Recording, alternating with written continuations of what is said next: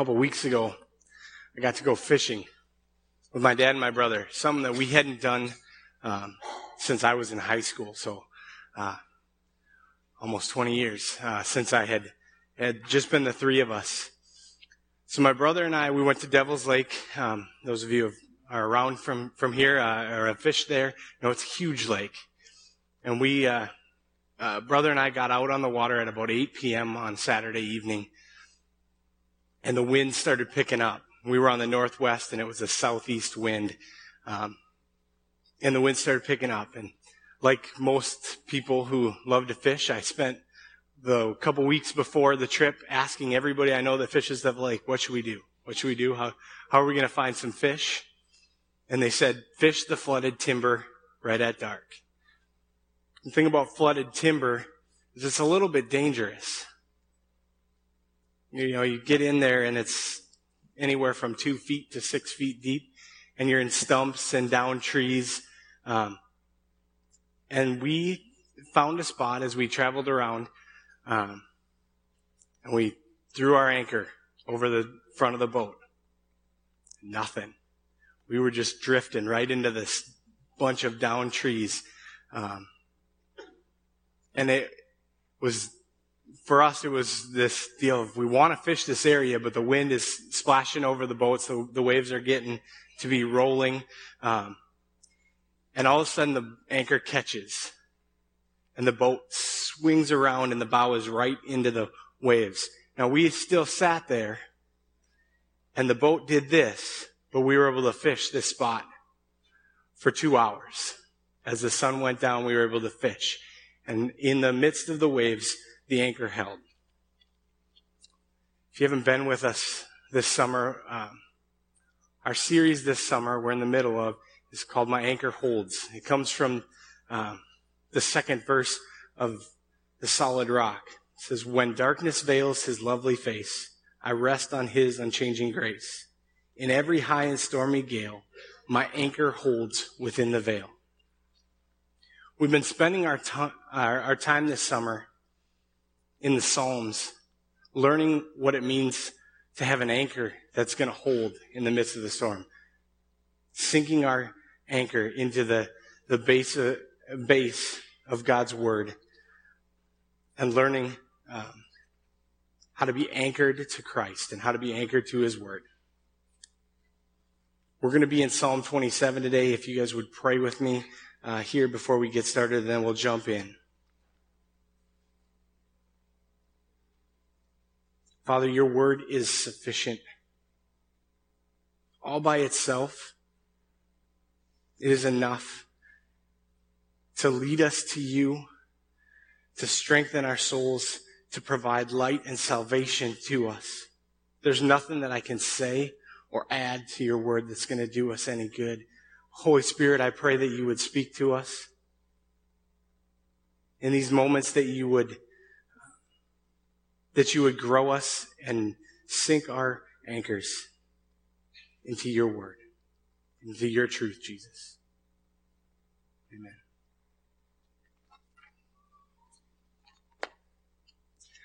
If you want to open your Bibles to Psalm 27, I'm going to read the whole thing. Then we'll break it down a little bit of what I feel like God's been teaching me from this scripture. So, the Lord is my light and my salvation. Whom shall I fear? The Lord is the stronghold of my life. Of whom shall I be afraid?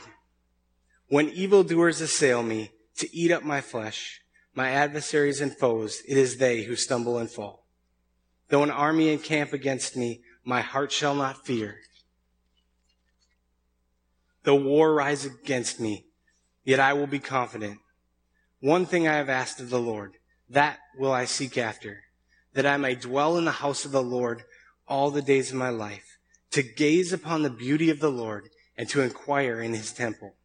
For he will hide me in his shelter in the day of trouble.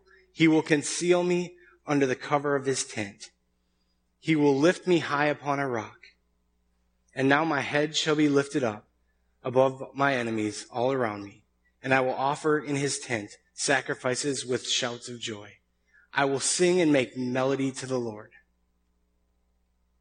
Hear, O Lord, when I cry aloud. Be gracious to me and answer me. You have said, seek my face. My heart says to you, your face, Lord, do I seek. Hide not your face from me. Turn not your servant away in anger. O you who have been my help. Cast me not off. Forsake me not, O God of my salvation. For my father and my mother have forsaken me, but the Lord will take me in. Teach me your way, O Lord, and lead me on a level path because of my enemies. Give me not up to the will of my adversaries, for false witnesses have risen against me, and they breathe out violence. I believe that I shall look upon the goodness of the Lord in the land of the living. Wait for the Lord. Be strong, and let your heart take courage, and wait for the Lord.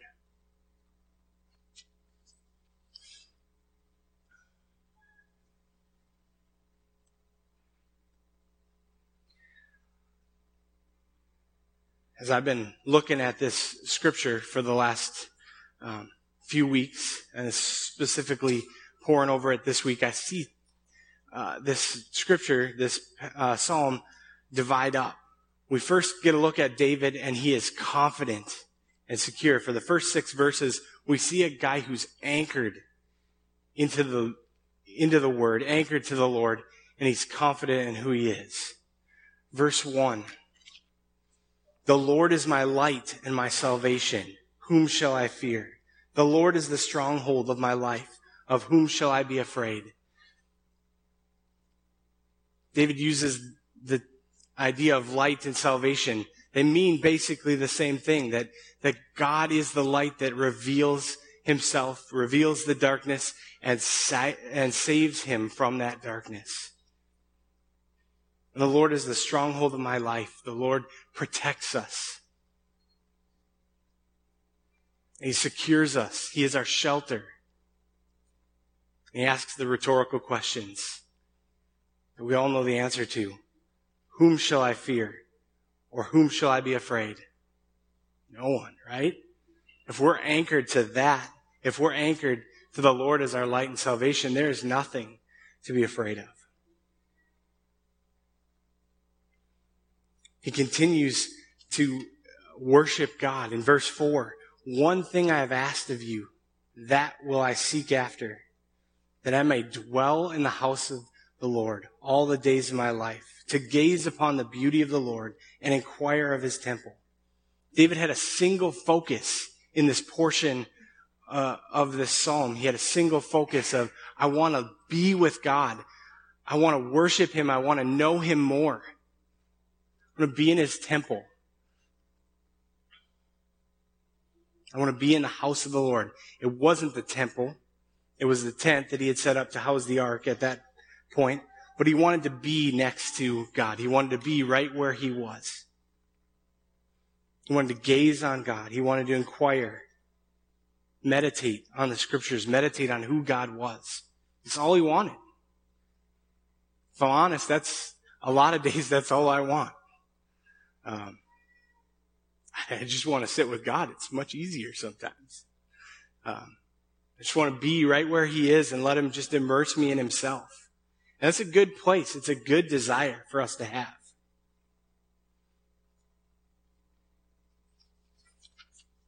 So we move through this psalm. We see David change. Starting in verse 7 all the way through verse 12. He starts pleading. He starts crying out to God.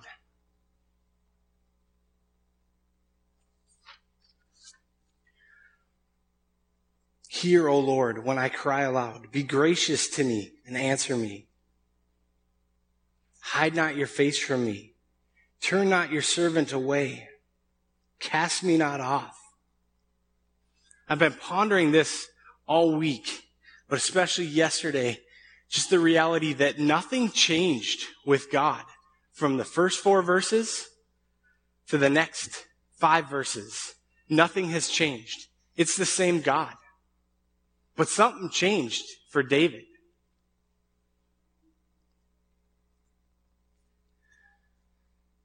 And my mind went to Matthew chapter 14. This is right after Jesus feeds the 5,000 people, and he sends the disciples off in a boat. And they get out into the middle of the sea, and then Jesus comes walking out to the disciples.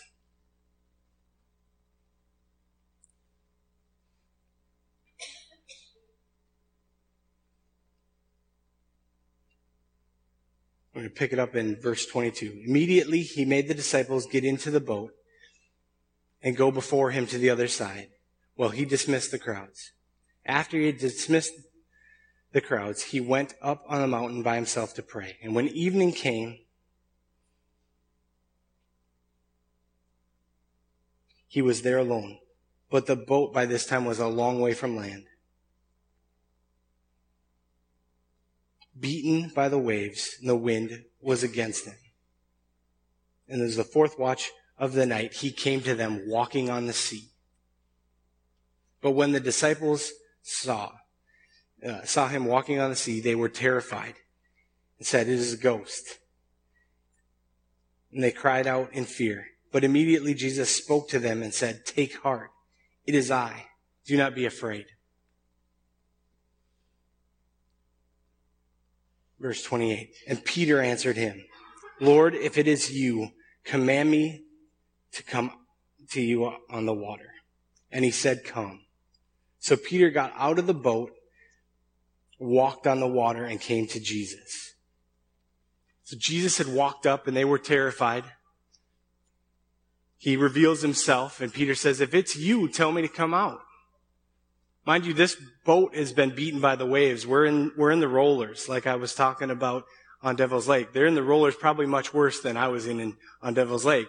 And the water's going up and down, and Peter has the boldness, like David does in the first 6 verses of the Psalm, to say, "If it's you, Lord, tell me to step out. I'll step out." And he gets out of the boat, right? And walks on water. This passage just blows my mind. The fact that with God, anything is possible, even someone like me walking on water. But it doesn't stay that way.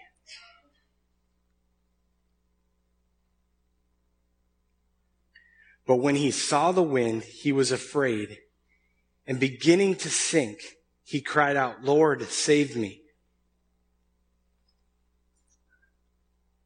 This picture what happened to Peter as he's walking out to Jesus and he's taking steps on the water.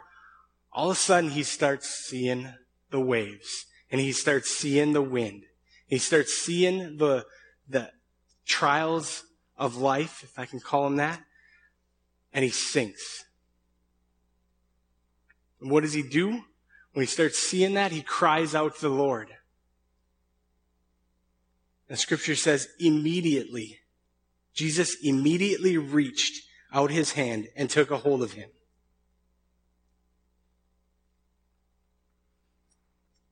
Immediately, Jesus was there to meet him as he started to slip.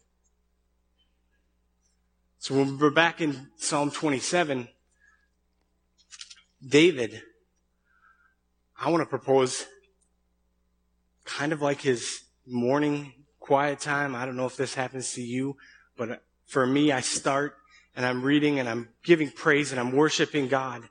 But then I move into my prayer and the reality of my life comes before me. The reality of the challenges that I'm going to face in the day come before me. And at that moment, we have a choice. We can let them overwhelm us, or we can pray and plead for God to intervene. And I think that's what David is doing here. "Hear, O Lord, when I cry aloud. Be gracious and answer me. You have said, 'Seek my face.' And my heart says to you, 'Your face, Lord, do I seek. Hide not your face from me. Turn not your servant away in anger. O you have been my help. Cast me not off. Forsake me not, O God of my salvation. For my father and mother have forsaken me, but the Lord will take me in. Teach me your way, O Lord, and lead me on a level path because of my enemies. Give me not up to the will of my adversaries, for false witnesses have risen against me, and they breathe out violence." There's trouble around his life.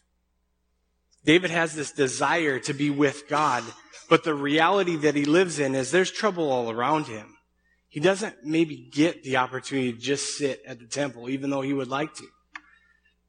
And I don't know about you, but that's the reality of my life, raising four kids and going to work. There are days where I would love to just stay in that moment that I'm having with God in the morning, just be there all day.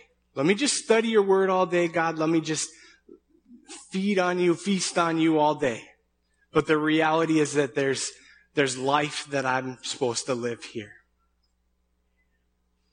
There's people that I need to interact with. There's things that I need to do. There's kids that I need to feed. So I have to go to my job. I have to go to do these things. And I go with God and I plead and I pray with confidence that we're going to see in verse 13. Because I believe that I shall look upon the goodness of the Lord in the land of the living. We don't live in the land of the living. It's unfortunate, but we do live in the land of the dying. People all around us are dying.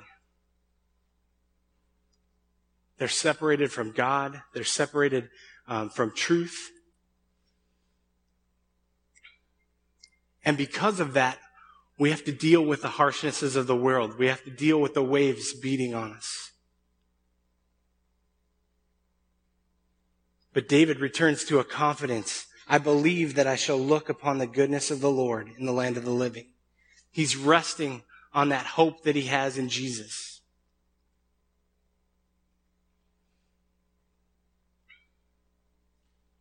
He's trusting, just like Peter, that if he starts to sink, Jesus is going to be there to scoop him up.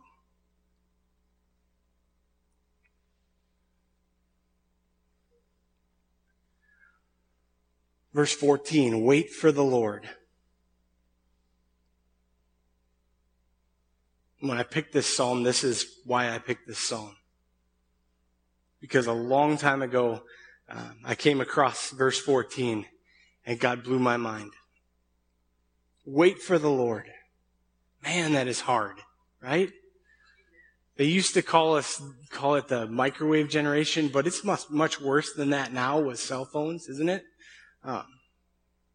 There's nothing we have to wait for. Last night we were having a conversation around our table about VHS tapes and how frustrated we'd get if we rented a VHS and it was not rewound. Is that a reality that our kids are ever going to have to face? No. If they don't want to see that scene, they just press next and it shows up and it loads in and you're going in seconds. Wait for the Lord. Man, it's not easy. I don't like it. Be strong. Let your heart take courage. And then wait for the Lord. This middle section, I think, is super important for us to understand. Be strong and let your heart take courage. The reality is that in this life we will have trouble. In this world we will have trouble. Jesus tells us in John 16:33, I have overcome the world. We can be confident in that.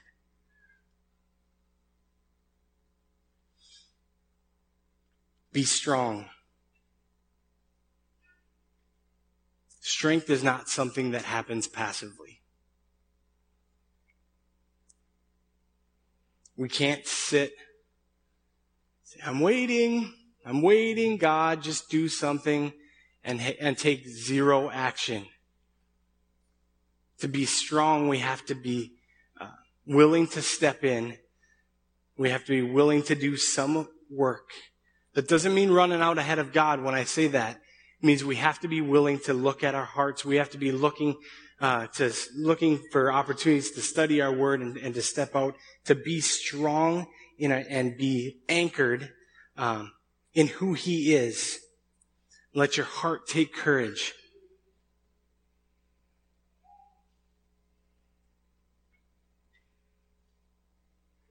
And wait for the Lord. We get it a second time. anytime that we're studying the scriptures and you get a phrase repeated that close together, you know it's important.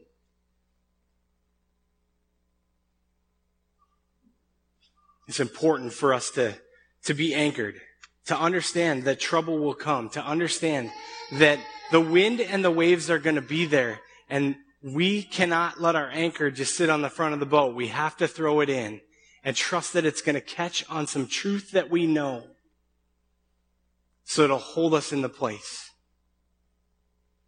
The best part of my fishing trip in Devil's Lake, the best part of that evening, was the fact that that anchor held. And my brother and I sat and had conversations and casted our bobbers off the front of the boat and let the waves push it to the back of the boat and watch them go down time and time again. See, even though the waves are splashing over us, when we're anchored in Christ, when we're anchored in His Word, when we have hope, in the midst of the storm, sometimes that's where blessing comes. Sometimes that's where we experience Him in a way that we wouldn't experience Him in any other way. We wait there, trusting that He can overcome that storm. And even in the midst of our storms, He can do things that will blow our minds.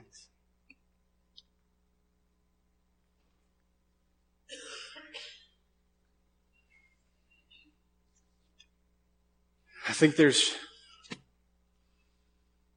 probably all of us are waiting in some way, shape, or form. Some of you here today are probably waiting, knowing that you need the Lord to do something in your life.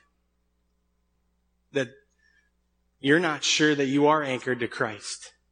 You're waiting for God to show Himself. You're waiting for Him to move in a way that you would experience Him and know Him. And if that's you today, I'd encourage you to just search your heart. Jesus went to the cross. He did it all for us. To rescue us, to save us, to anchor us, so that we can live this life and honor Him in it. And that we could have the hope that David has in verse 13, that we can have the hope that we will look and see the goodness of God. So if that's you today, that you're not sure you'd see the goodness of God in the land of the living, if you're not sure, I pray that you would find somebody. You can talk to me, you can talk to Pastor Ben or Aaron or any of those people. Maybe the people sitting right next to you would be glad to talk to you about that. I would plead with you, don't leave here today if you're in that spot. For others of us, we're waiting to see what God's going to do next. We have desires in our hearts. We have things that we would love to do. We would have things that we want to become as people. And God has work to do, and we're in that spot of be strong. Let your heart take courage and wait for the Lord. If you're in that spot, seek out some brothers and sisters in Christ to walk with you, to help you grow, to help you strengthen your heart, so that you become all that God wants you to become, and wait for Him to do the amazing things that He's capable of. Father, thank You for Your Word. Thank You that it is our anchor, that it secures us, because it reveals to us all that You have done to make a way of salvation, to become our light and our salvation, just like David proclaims. Father, I pray that You would, that we would be a people that casts our anchors and lets it sink deeply into Your Word, that we would be secure. And our hope would lock us in. Our hope in You would lock us into that place where You want us. I pray in Jesus' name.